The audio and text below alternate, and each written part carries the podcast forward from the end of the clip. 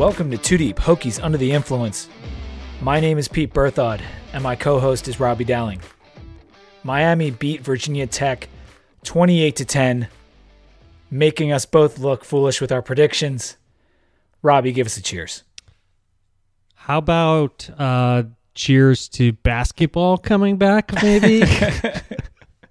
yeah. Okay. So, uh, actually, yeah, the basketball uh, is on its way back, and pretty soon we'll have some games to be talking about. There's already an exhibition game, and hats off to the basketball team. I saw them doing some charity work, I believe it was yesterday, alongside with the South Carolina Gamecock folks. Um, so cheers to those guys. I always like seeing people do good stuff. So uh, how about that? Basketball coming back, and uh, a cheers to some of the charity work they were doing. I like it. Cheers.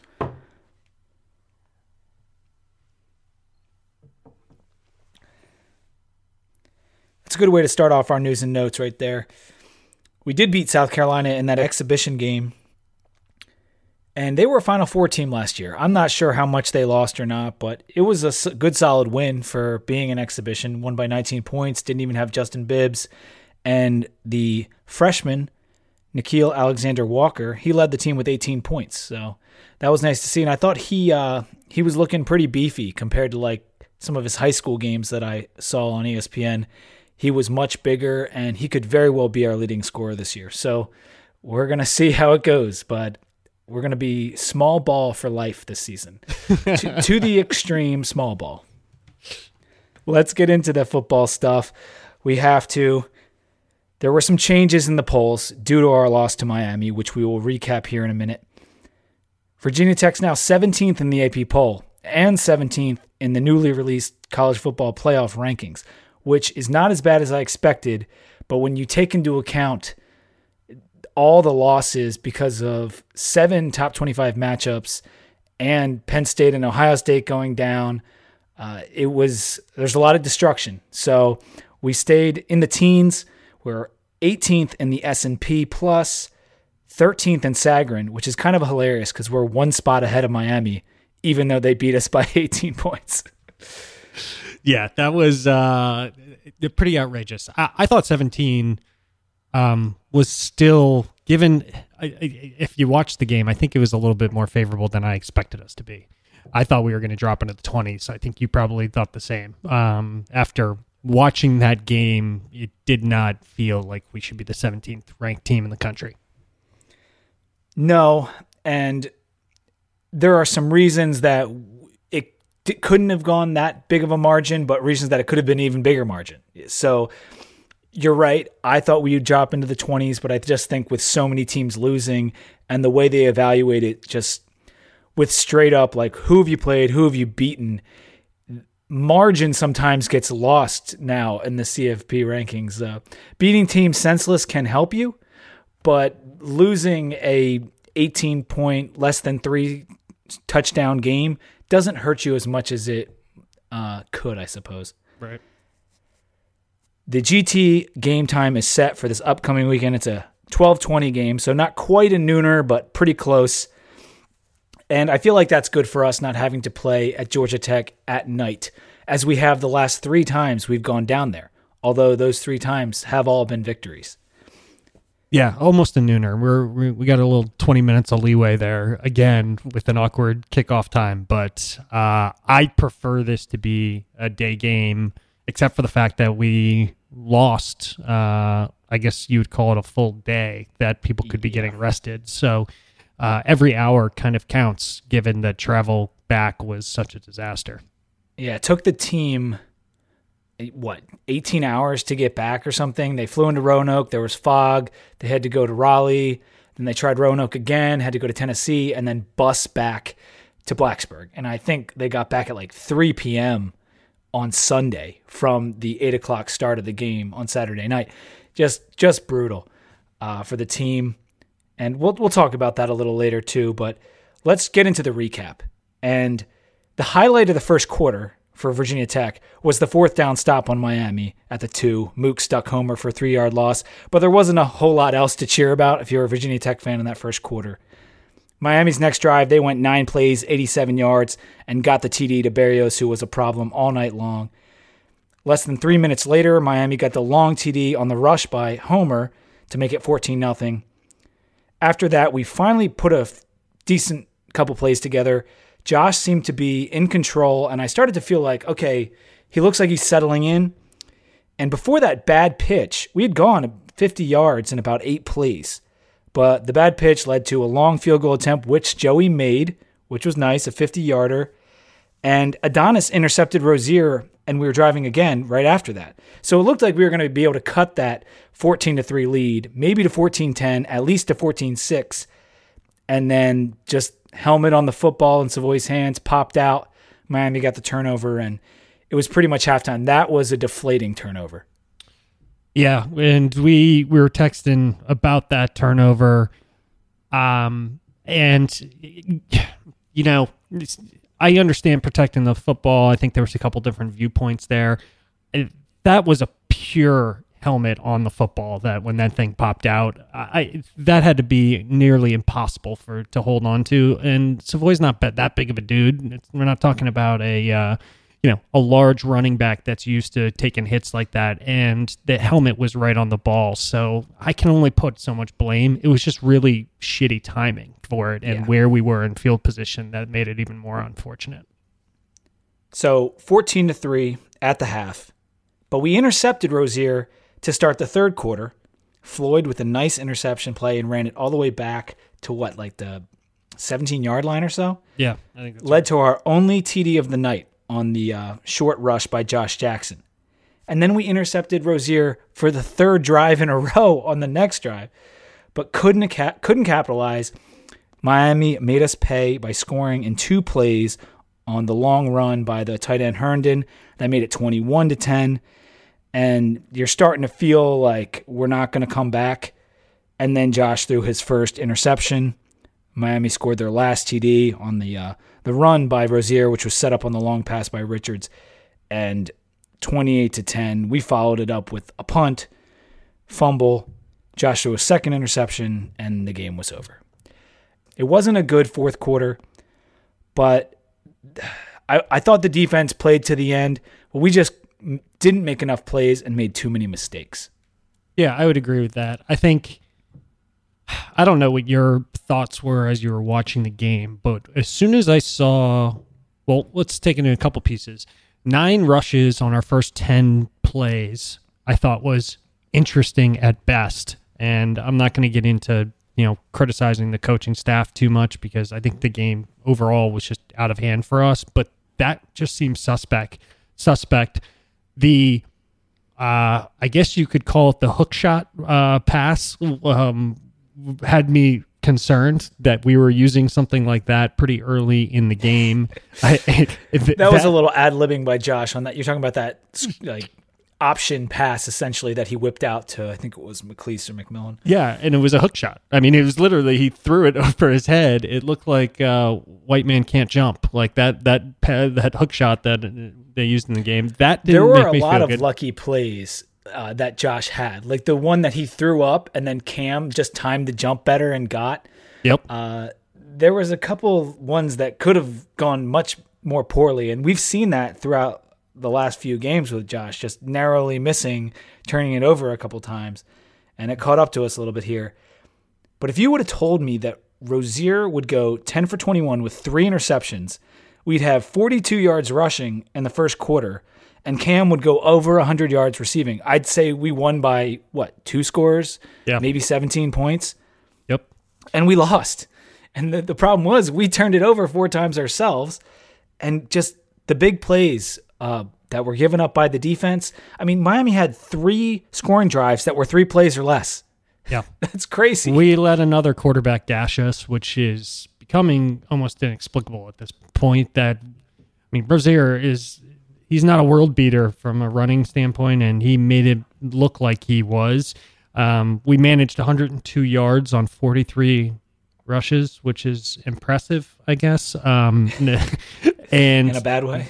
Yeah, exactly. And they had 219 yards on 35 carries. So, um, you know, we went, you know, 20 for 32, but it certainly didn't feel that way. Yeah, and then Rosier only went 11 for 23, but um, you're to your point, they were all big plays. They averaged 19.1 yards per catch. Um, that is incredible and was m- more than double what we averaged in this game. That's crazy, man. Rosier's running really did kill us. If you took out the sacks we had, we had two sacks. He had 96 yards rushing on 11 carries. That's 8.7 yards per carry from the quarterback. Great blocking downfield, too, by a lot of Miami's wide receivers on multiple plays, helped them get a lot of big gains. I want to go back and say again that the D didn't play horrible, but they weren't good. And the, the big plays just got them. To their credit, they did give us three turnovers, but we only scored off of one of those. And when it came right down to it, we were giving up seven and a half yards per play. Uh, that's atrocious. You're not going to win any game giving up more than seven yards per play. It's it's highly unlikely.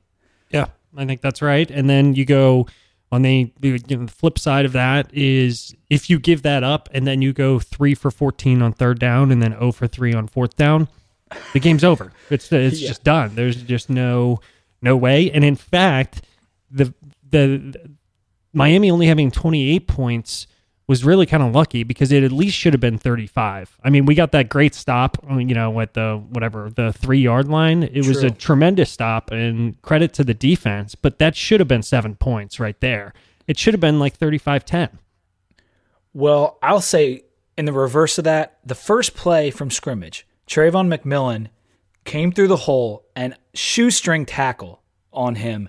He was potentially to the house. It could it have been seven nothing yeah. in yep. in the blink of an eye, Virginia Tech. And how much would that have changed the game?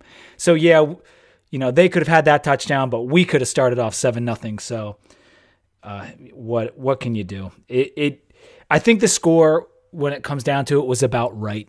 I, you know, you are. It is what the final score is sometimes. Um, and yeah, they could have had more, but we could have had more, and we just didn't play well. We needed to play a really, really good game, if not our best game, to win down there. And that became clear once the, the game got kicked off. I mean, that crowd in that stadium really surprised me. There was a lot of energy and it was loud and it kind of blew me away. And I was like, crap, we are going to have a hard time tonight. Yeah. And I think we um, you know, you, you and I talked about it offline after after our last recording when you and I were just, you know, kind of talking back and forth and you give a coach like that the type of talent that Miami has and they have not lived up to it thus far this year, but on any given night and an 8 p.m. game with that type of crowd, with that level of talent, no, you can't say that Miami doesn't have talent. They absolutely do. Uh, they walk into talent every year because they're, it, you know, Miami's filled with it. And you know, you give Mark Richt that type of talent on a on a big important game, and I think they out schemed us, quite frankly. And that came through the first half. I had no expectation that after watching the first half that we were going to win that game, which is unfortunate. And I, it felt different than some of the other games that we've come back and, and really you know made it made it uh, interesting. It really did. Uh, it was just fourteen to three, which isn't the biggest deficit, and then we made it fourteen to ten, but it still just didn't feel good. Like yeah, I was starting to turn, especially when we're intercepting him over and over again. I'm like, okay, but we weren't doing enough to give me the confidence that we were going to be able to maintain anything. And there were moments that I thought Josh looked calm. He was making reads and the right checks, but they were so brief and they weren't, uh, you know, wasn't consistent and it didn't keep happening and it just, it just went the wrong way, man. Yeah. And they weren't a good rushing defense. And we only had, what, 100 yards on them? We're now the lowest yards per carry uh, in the ACC in ACC play. We're only getting 3.76 yards per carry in ACC play and 4.87 yards per play overall in the ACC. The only teams below us offensively are UNC, UVA, and Duke. BC is ahead of us in yards per play in conference. BC. That's, Scott that's, Loeffler. That's bad. has Wait, a better yards per play him. than we did. Wait, hold on. Yeah. and you know what the other thing was? I the um, losing Nijman, I think, actually ended up having a bigger impact than I would have expected. A, I was sitting next to French at first down watching the game, and right, I think it was right in the beginning of the first quarter, um, Oster, Osterloh missed that block, completely missed the block. And I looked over at French. I said, Who the hell was that? And he was like, uh, Yeah, that's a problem. That was Osterloh. He completely missed that block. And it just blew up the play. And right then, it was early and the score never really got too far out of hand. But I was like, uh, we're we're we're not in good shape for this game. yeah, we didn't really talk about Osterloh having to replace Nijman in our last podcast because we weren't even sure if it was going to happen. But yeah, Nijman was not a go, even close, when it really came down to it. And Osterloh hasn't played this year. And then he has to start playing against one of the best D lines in college football. Bad situation a bad situation indeed. That Nijman missing that did hurt us for sure, and hopefully he's back soon. I don't I don't know if he'll be back this week or not. There's a bunch of injury stuff. I mean, you saw Adonis pull his hamstring. That's how uh, Miami got their last touchdown was because Ahmmon Richards beat him because he fell down with the hamstring.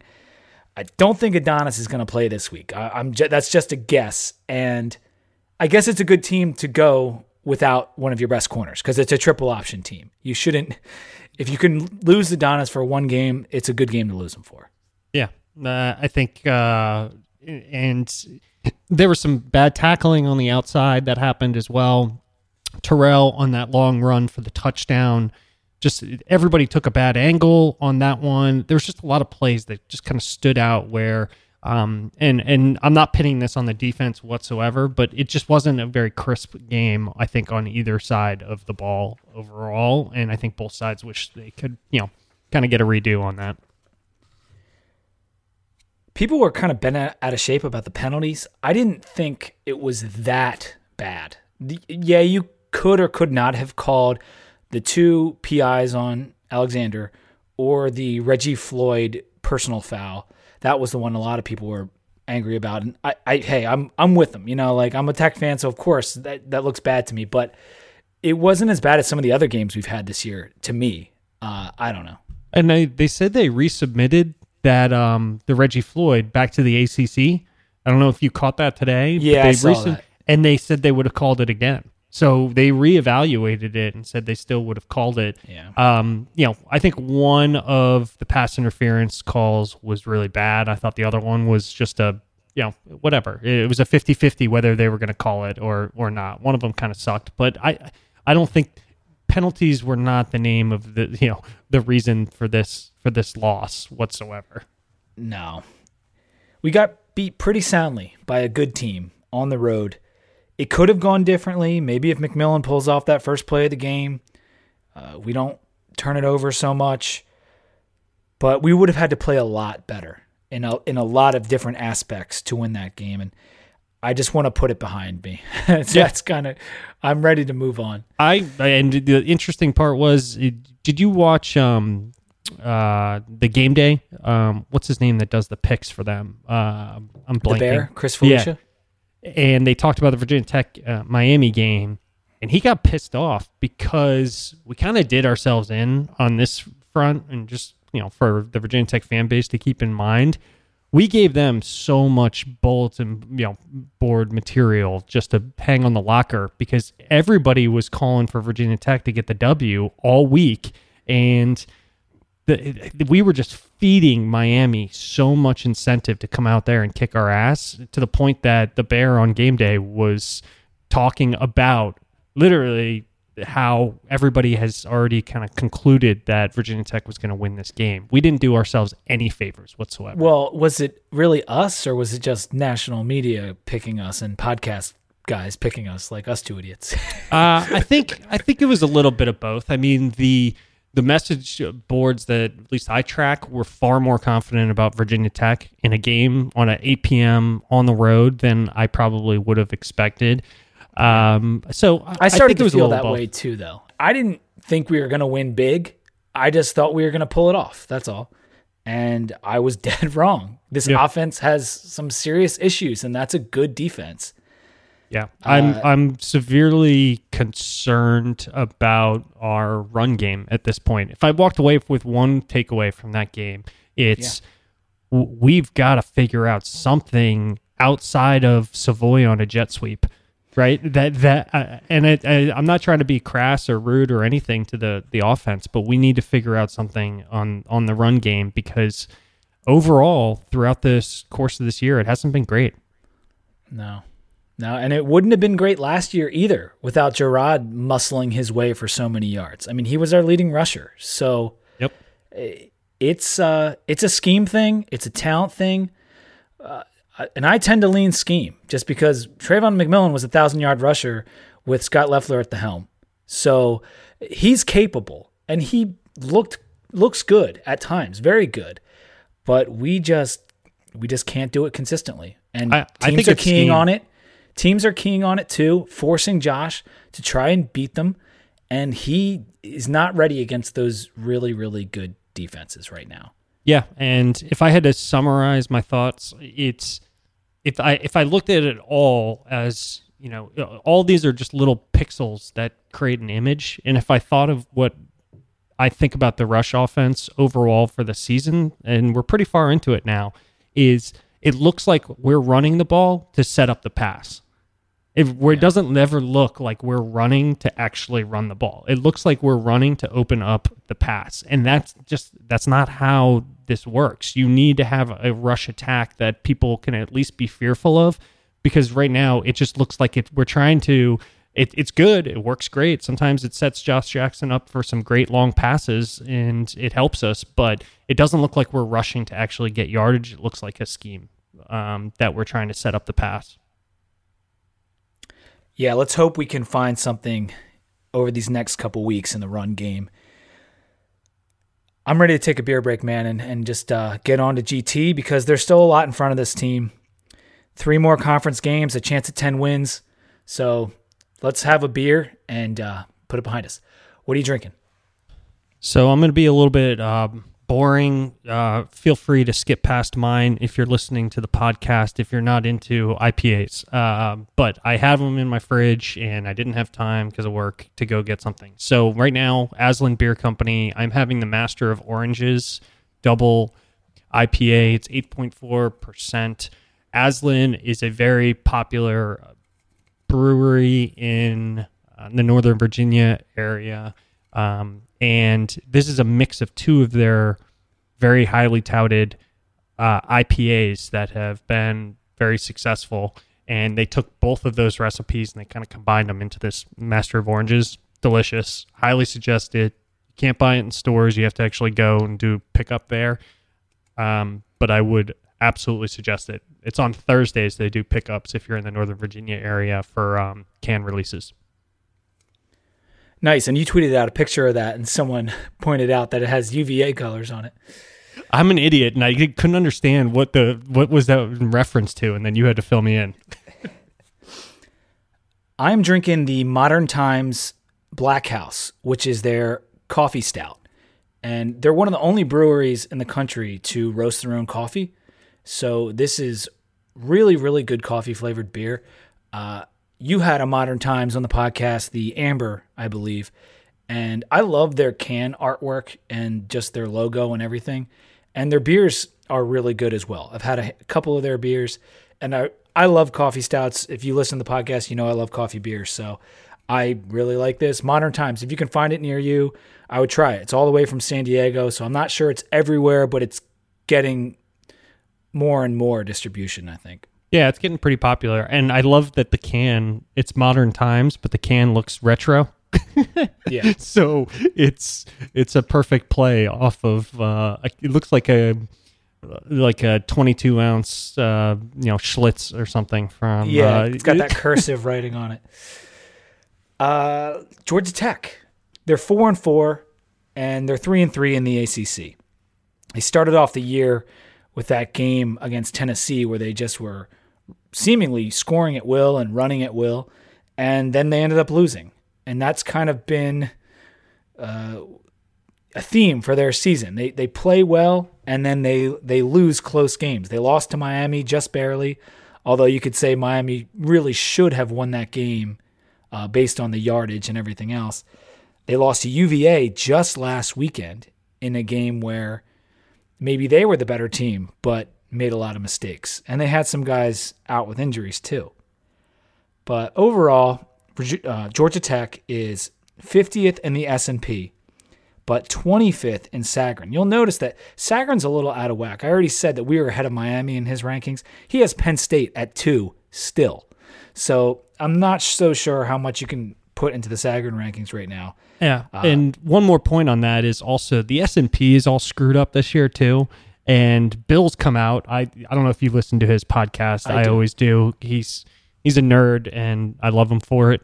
And he's admitted that the S and P is just a disaster right now, given you know he's compared this to the 2007 season, which, uh, if you're familiar with 2007, was just absolutely atrocious, where everybody that was number two, I think seven number two teams in the country lost during that season. And he's compared it to how difficult it would be to put together anything that would judge, um, you know, how good any given team is.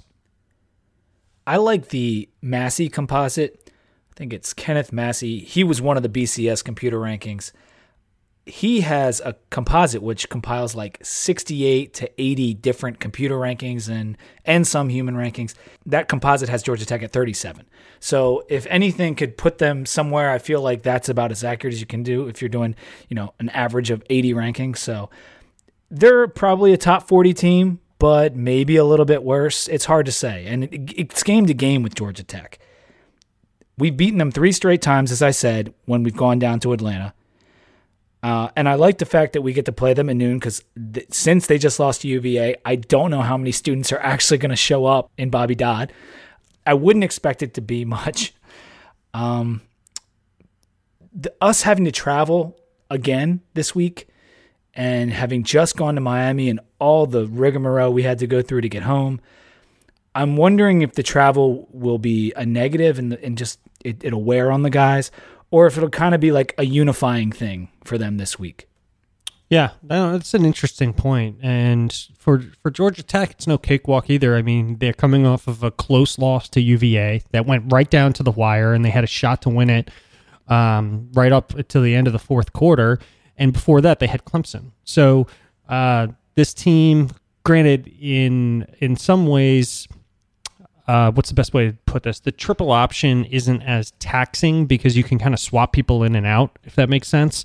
Um, from you know your your A back, your B backs, they're a little bit interchangeable, and it's more reliant on the system than it is necessarily on the talent. Obviously, talent helps, but it's more reliant on the system. So uh, I don't know what what they're coming off of. Um, I haven't seen much from them in terms of injuries and things like that. It seems like they're relatively healthy. Our guys, I am a little bit worried. To your point, uh, it could be unifying, but we're at that point where there's nothing necessarily that we're playing for from the ACC coastal perspective. You know what I mean? That that's not a great place to come off of that type of loss on the road, you have the travel problems coming back. People are tired, beat up. Uh, Alexander's beat up, and then you also aren't playing for the coastal anymore, and that can be a rough spot.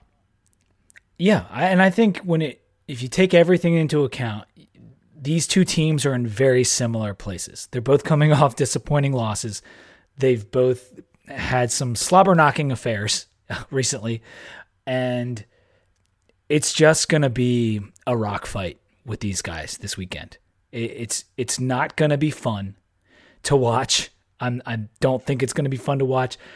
I just want us to win desperately. That's that, that's that's really just all I can say. I hate playing Georgia Tech. No one, I don't think anyone I know likes watching this game or looks forward to this game. I feel like we look forward to Miami and maybe even look forward to playing UNC and UVA but I never look forward to playing Georgia Tech, not under Coach Paul Johnson. No, it's horrible. And uh, I tweeted out a picture which um, of the UVA uh, practice. Somebody snapped a photo of um, the UVA practice squad out there, um, cut blocking, chop blocking, really. Uh, that's how they were practicing. Was they had their scout team out there chop blocking um, their offensive, um, or sorry, the the the defensive line, and that's that's also part of it. I know that Paul Johnson wants to always say, "Oh, everybody does it, everybody does it," but it's well established amongst all ACC coaches that it's dirty, it's dangerous, and they continue to do it. It's not just a reputation thing, and he can talk it away as much as he wants, but this is a dangerous game for for players, and that pisses me off, and that makes it even more uh, difficult. You're going up against triple option, and then you got to worry about injuries as well. For sure. There's a lot of keys to this game we'll get to a little later, but let's just get some of the numbers out there and just who we have to look out for in the game. Their offense is 54th in yards per play, so around the middle of the pack, and 50th in offensive S&P. TaQuon Marshall was named the starter, even though we thought it might be Matthew Jordan, who beat us last year. Uh, but Marshall's been a fantastic runner. He started his career as an A back. He's very fast. His passing game isn't isn't the threat; it's the rush. He has 870 yards rushing, four and a half yards a carry, 14 rushing TDs, and he's 47th nationally in QBR because of his rushing. His passing, he's under 50%. He's around 41, six TDs passing, only two INTs, not putting it in the air very much. He's carrying the ball. I think it's 23 and a half times a game he's only 5'10, like 185 or something like that. He's not a heavy guy, and he's carrying the football a lot. Uh, and he's good at it. They're relying on him a lot to make plays. I'm surprised to your point that he's not injured by now, given how much he's carrying the ball. Um, but yeah, almost 700 yards passing. That's not where he's a threat. But you know, six TDs, two interceptions. That's you know in the triple option. That's pretty respectable, actually. Uh, but then almost 900 yards rushing with 14 TDs is pretty incredible. So uh, he is the number one threat on the field um, that we're going to have to take care of, and um, you know he's been he's been great for them. The nice thing is against the better defenses, similar to us as Miami and Clemson, they have struggled mightily, and he has struggled to run the football against the more athletic defensive lines. And that's yeah. kind of because the supporting cast, while coming into the year, they were returning a lot of guys, but I'm not sure he knows how to incorporate them as a first year starter as much as Justin Thomas did. I mean, Clinton Lynch, Qua Searcy, we've been saying their names for three years now on this podcast. They're both A backs and both good players. Uh, but they haven't been getting the touches this year that they're accustomed to. I mean, last year, Clinton Lynch had yards rushing and receiving, like almost 10 total touchdowns. He was a really good player, but he's, I mean, he's getting like two, three carries a game. Same for Searcy, uh, same for the freshman Jerry Howard and Cottrell. All those guys, the A backs and the backup B backs, they're only getting two to three carries a game. KirVonte Benson is the only one with a heavy workload, and he's been very good. He had to replace Dedrick Mills, who was dismissed from the team in the offseason, uh, and he's done very well. He's a sophomore, a stout running back, uh, and he's got about as many rushing yards as Marshall, but it's just him and Marshall are uh, is most of what you're going to see in this offense. Yeah, I was about to say the same thing. Is you know, I it's always good to kind of put names out there so you can stare at the back of jerseys and see who's doing it or at least you know recognize. And you're going to hear Marshall's name. You're going to hear Benson's name, who's been pretty fantastic. I mean, almost 850 yards and, and six TDs. Ricky Jeune's name may pop up, maybe for a couple receptions here or there, there. But beyond that, it's kind of offense by committee. You know, everybody else I would characterize as interchangeable in this offense. Um, those are really the only three names that you're likely to hear, and really only two of those um, multiple times throughout the game. Outside of Ricky Jeune, you know, we think our supporting cast of wide receivers has a long way to go. No one else on their team has more than three receptions, other than Ricky Jeune, who has 20. That's crazy. I mean, I know it's a triple option team, but that's crazy. They had some good talent at wide receiver coming back. Yeah, I think against us, either it was last year or the year before, they like to use the pass game as a change of pace and catch people on their heels. And they broke off some serious passes before. That's not really happening that much this year. Yeah, Justin Thomas was one of the best passing triple option quarterbacks that CPJ's ever had. He was a much better passer than Marshall and the other guys to come before them. Their offensive line for Georgia Tech, that's always a key. They're not that great this year. 84th in tackles for loss allowed per game. You don't really need to go into their sacks because it's not a typical offense, but I think tackles for loss per game is still a pretty good judge of where their offensive line is at and it's it's in the bottom third of FBS. It's not a great offensive line. The last couple years, uh, CPJ's had a better offensive line than he's had this year, and they are running better than last year. And overall, they're probably about the same. I don't think they're any better or any worse as on an offense overall. Uh, it's just a different dynamic. Yeah, and I think uh, you know just kind of finishing up uh, on the offensive side of the ball.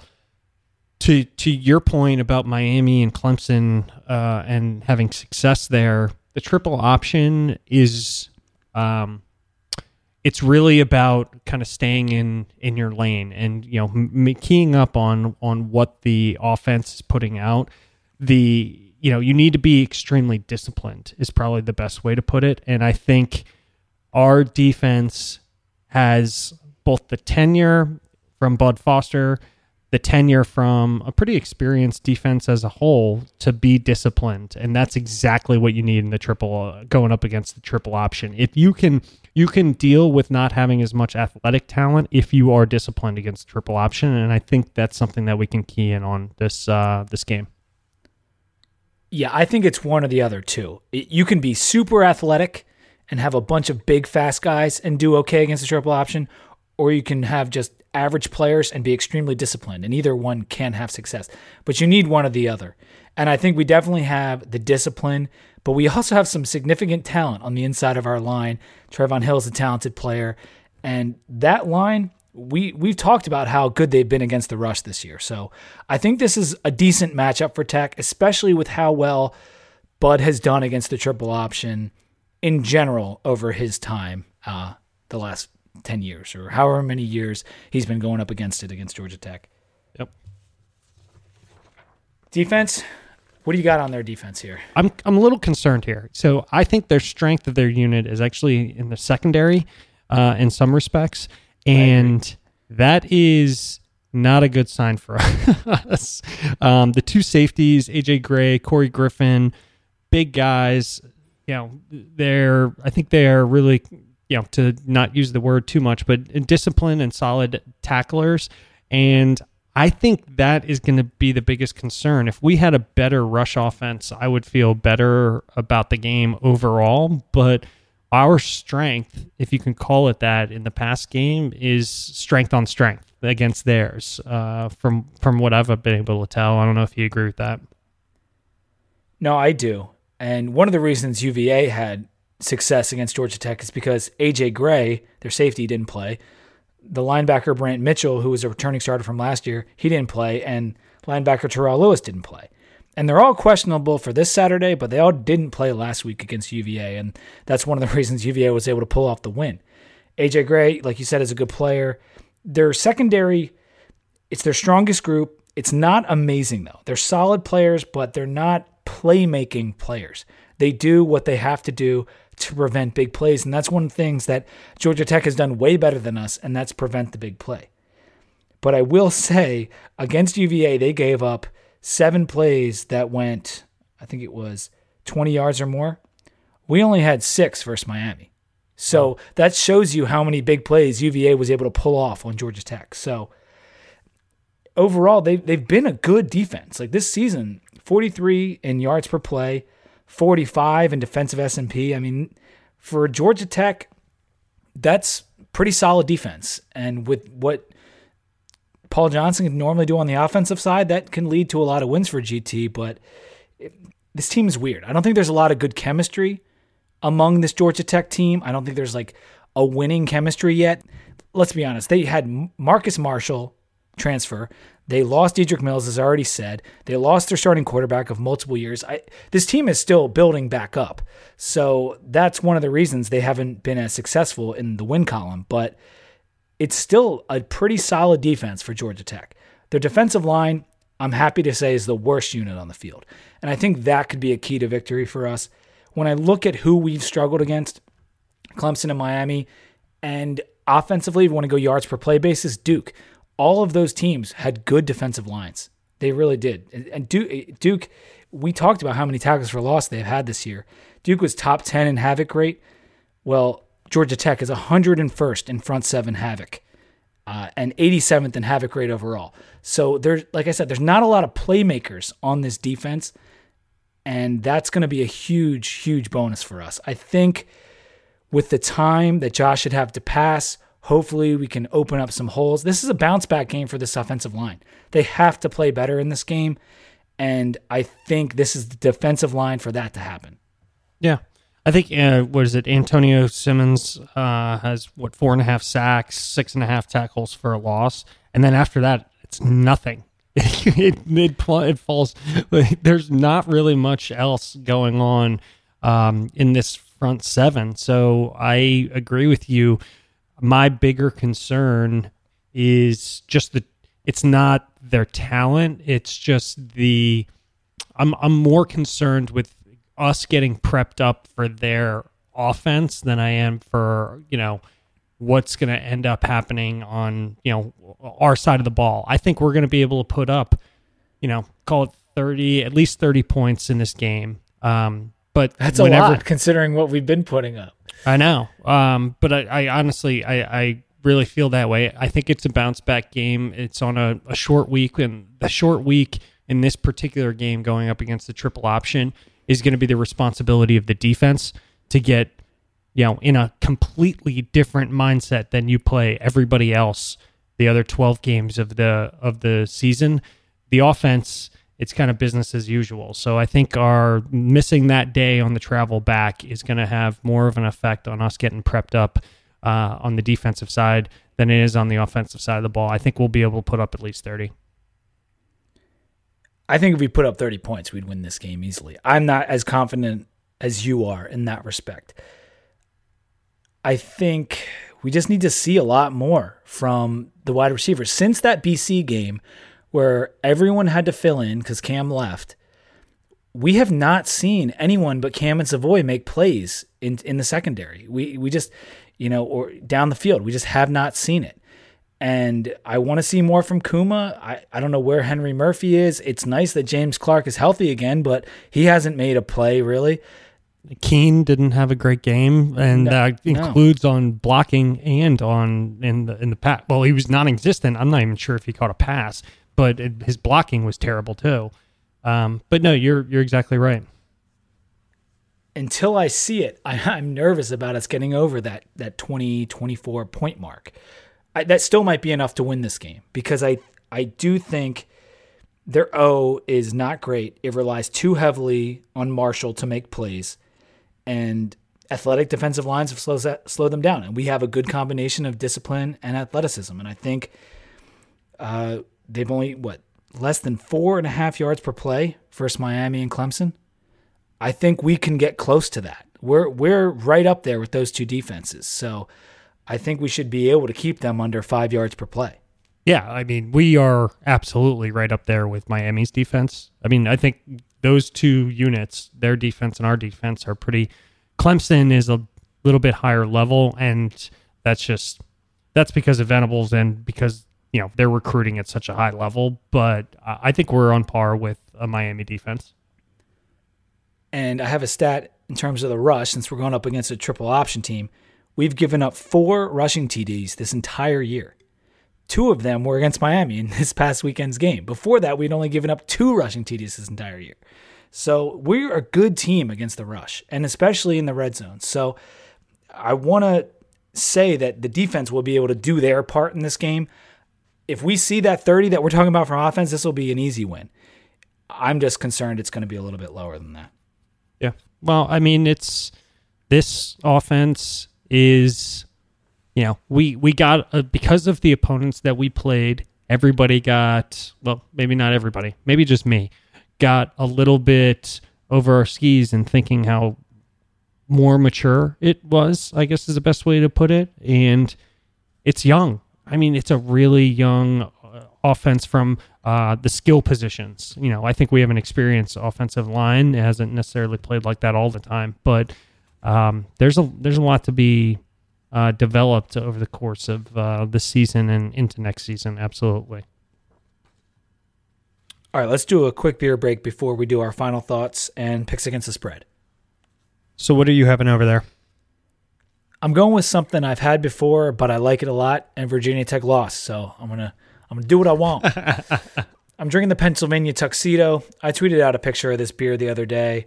I haven't had it in two years on the podcast, so a lot of our new listeners wouldn't know what it is, but it's a pale ale brewed with Pennsylvania spruce tips. And I said before, this is like drinking a Christmas tree in the best way possible. It's very earthy in in its notes, and I love it. 8.5% alcohol. Pennsylvania Tuxedo. It's only out in fall, one of my favorite fall and winter beers out there. Every every time I hear you talk about this beer, because it's not always on the podcast, all I can think of is um, the dog from uh, Christmas Vacation drinking the water from the Christmas tree. that is me. That is me, right? What do you have, man? Uh, so I, like I alluded to earlier, I'm having another Aslin uh, beer company. It's the Neutrino double dry hop. This one's 6.2%. So it's not uh, quite as hoppy as the other one. It's got a little bit more of a kind of New England style uh, fruit flavor to it. And it's excellent. Every, everything that they make that I've had so far, I've had actually a couple of their, they started doing stouts as well. Um, has been great. So can't say enough good things about them, except for the fact that it's a uh, a difficult beer to get. But so it goes. Some of the best ones are are the ones that are hard to put your hands on. All right, the line for Virginia Tech at Georgia Tech is three points, and we are the favorites. As I said earlier, we are number 17 in the new college football playoff rankings. Robbie, who do you like against this spread, us or GT? This one's rough, and I'm trying not to be emotional about it, but I think Virginia Tech's going to bounce back and and pull off the three. I don't think it's going to be a blowout whatsoever. I think it'll be a relatively close game, but I think we can beat them by more than a just a field goal. Yeah, this game has definitely ended uh, by a two point margin in years past. I think just uh, two years ago when we won, it was 23 21. So that three could come into play. It's not, you're not just picking a winner with that. Yep. I think I'm going to take uh, the points as well, or lay the points, I should say, and take Virginia Tech. I don't know if we'll win by a lot, but I think four points is reasonable. I think we're the better team. I think our defense will stifle them. We have to move the ball in this game and score because GT will play keep away. We we've seen that happen before. All of a sudden, the game's just about over, and you're like, we had three possessions this half.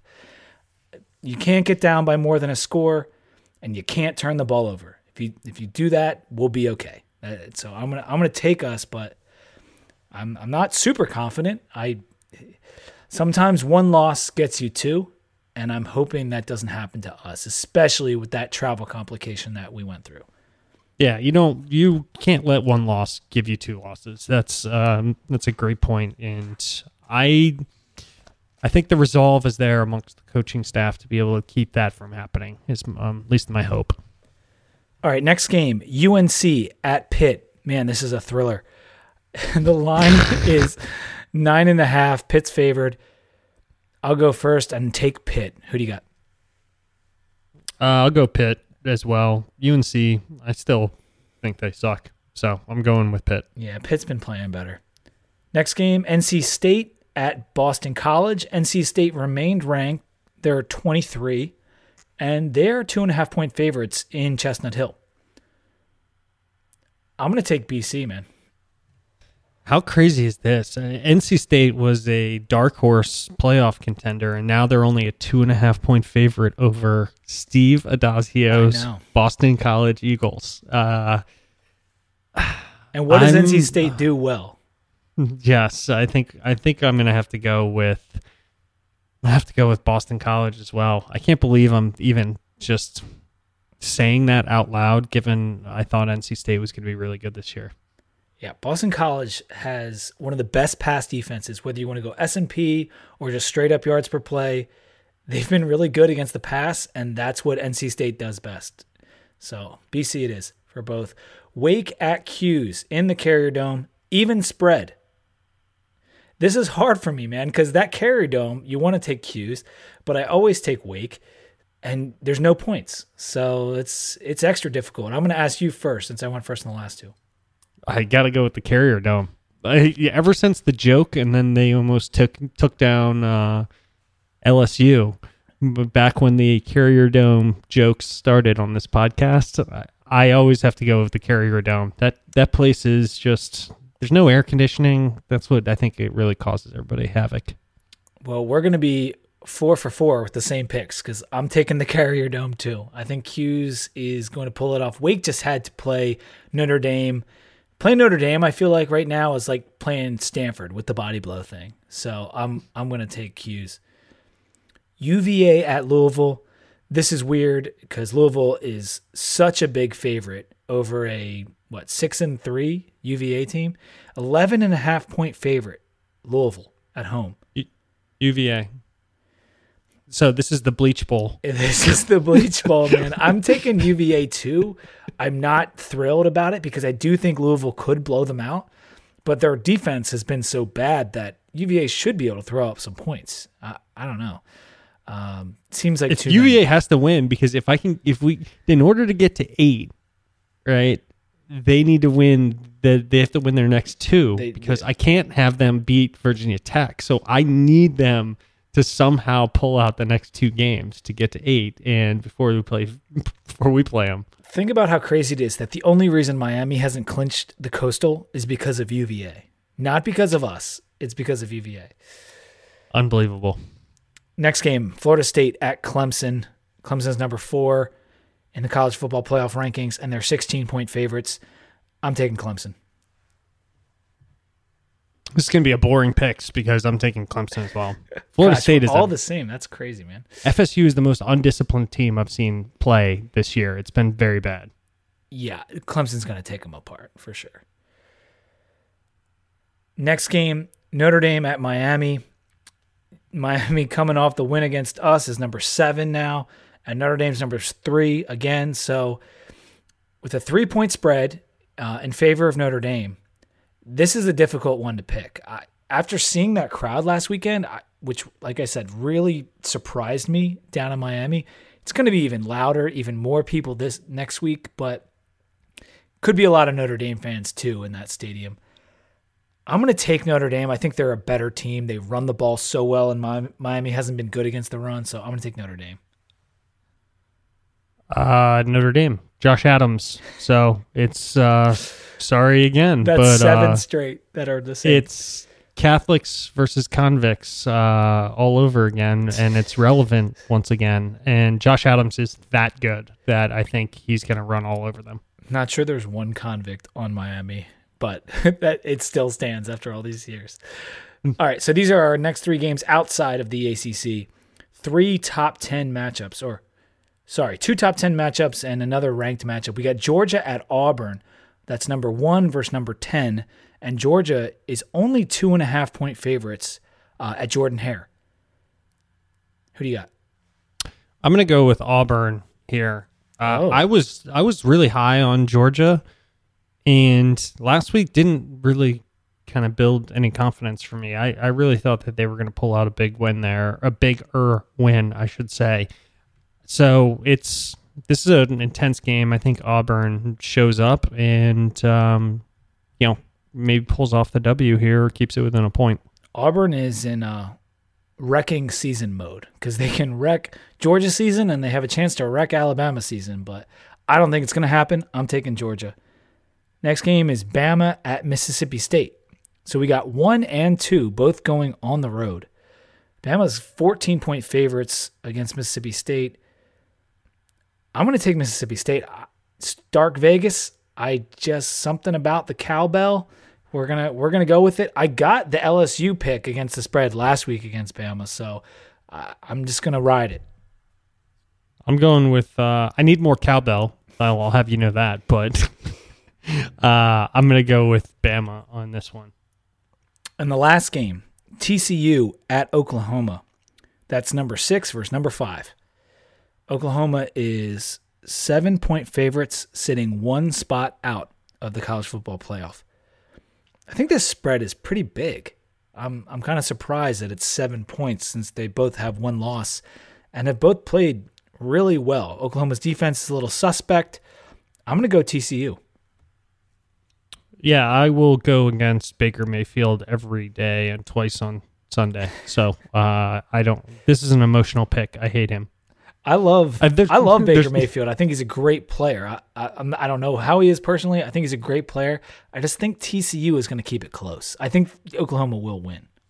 Yeah, I mean his scrambling uh, against uh, when the cops chased him down. Uh, it wasn't great. So I just it just lets me. I think I think if a fifty uh, year old fat uh, police officer can chase you down, then uh, TCU's defense is going to be able to do the same thing. No comment. So we've only got uh, not too many playoff team potential playoff teams left when you think about it. TCU and Oklahoma, both with the one loss in the Big 12.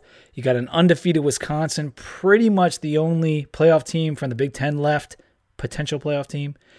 Alabama and Georgia, Miami and Clemson. Washington from the Pac 12 still only has one loss, and Notre Dame. UCF is buried so far down in the playoff rankings, even with no losses. And even if there was multiple two loss or even three loss conference champs, they're probably not getting in. But that's only eight, nine teams competing for yeah. those four playoff spots. They're getting eliminated fast. well, the UCF is a bunch of bullshit because their their resume I, and people were it's tweeting better about than it tonight. They seem to indicate. Well, it's better than Wisconsin's, mm-hmm. And they have a common opponent. They both played Maryland. It's they insane that. yeah, well, and well, UCF destroyed them by more, and they have a common opponent. True. It's just, I get it, but at least give them a shot. Right now, basically, if there was a team that I've seen over the course of the playoff era that could be in the mix, it would be them, and they're not even close. Yeah. So it basically just says that if you're not Power Five, you're done. There's no chance of ever getting in. Well, pertinent to our game this week, they were supposed to play Georgia Tech. UCF and Georgia Tech were supposed to play second or third week of the season, and it got canceled because of the hurricane. And if they had that win against GT also, which at this point I think they would have gotten, uh, that would help their resume because it'd be another Power Five win. But they didn't, and they don't, and that's where we are. One more point that you may have seen today, which I thought was very interesting FSU rescheduled one of their games for the end of the season. Did you uh, catch on to that? Yeah, they're going to play it ACC championship weekend, correct? That's right. And, you know, because they want to get to their six wins so that they can keep the bowl streak alive. Oh, gosh. I was really I'm hoping not, that is not even a joke. last weekend because then we could have just been done with this. But now you're right. That's in play. They uh, basically rescheduled it only because it's I forget who they're playing, but it's, some shit it's team. like Delaware State is one of them, and then it's yeah. ULM or I don't I don't know who it is, but they rescheduled it just so they can keep their bowl streak alive. Well, good for them. We'll see what happens. All right, man. And if they lose, I will die laughing. That would be so good. That would be. And anything seems possible at this point. They have not been a good team. That's going to do it. We need to bounce back. We need a win. I want to get to 10 wins really bad, man. I, I really do. Even if we get to nine, I'd be okay with that. And I even texted you the other day lose to Georgia Tech, lose to Pitt. But as long as you beat UVA, I will be okay with this season because we had a lot to rebuild on the offensive end. Of course, I want to win more games, but just, just, uh, it, we can lose this weekend, but don't lose that UVA game.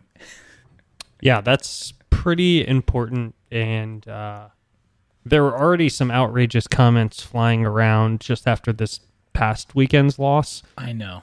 The message And- boards were a, dis- a disaster, dumpster fire. Yeah. And then, if can you imagine what they would look like if we lost against UVA? No, no, I can't. And I just as a final thought that from my perspective, uh, everybody can settle down. The indictment on the offense, I think, is a little premature given everything that we replaced, which would be, you know, basically one of the best wide receivers we've ever had, certainly one of the best tight ends that we've ever had. Certainly one of the best quarterbacks that we've ever had. Basically, every every, every you know top offensive player or one of the top offensive players we lost last season. So let's all just take it easy and not and you know go overboard on what's happening with this offense. There's a rebuild that's occurring and we all got excited. I think we got too high and now we're kind of settling into where this offense actually is and the rebuild that's happening.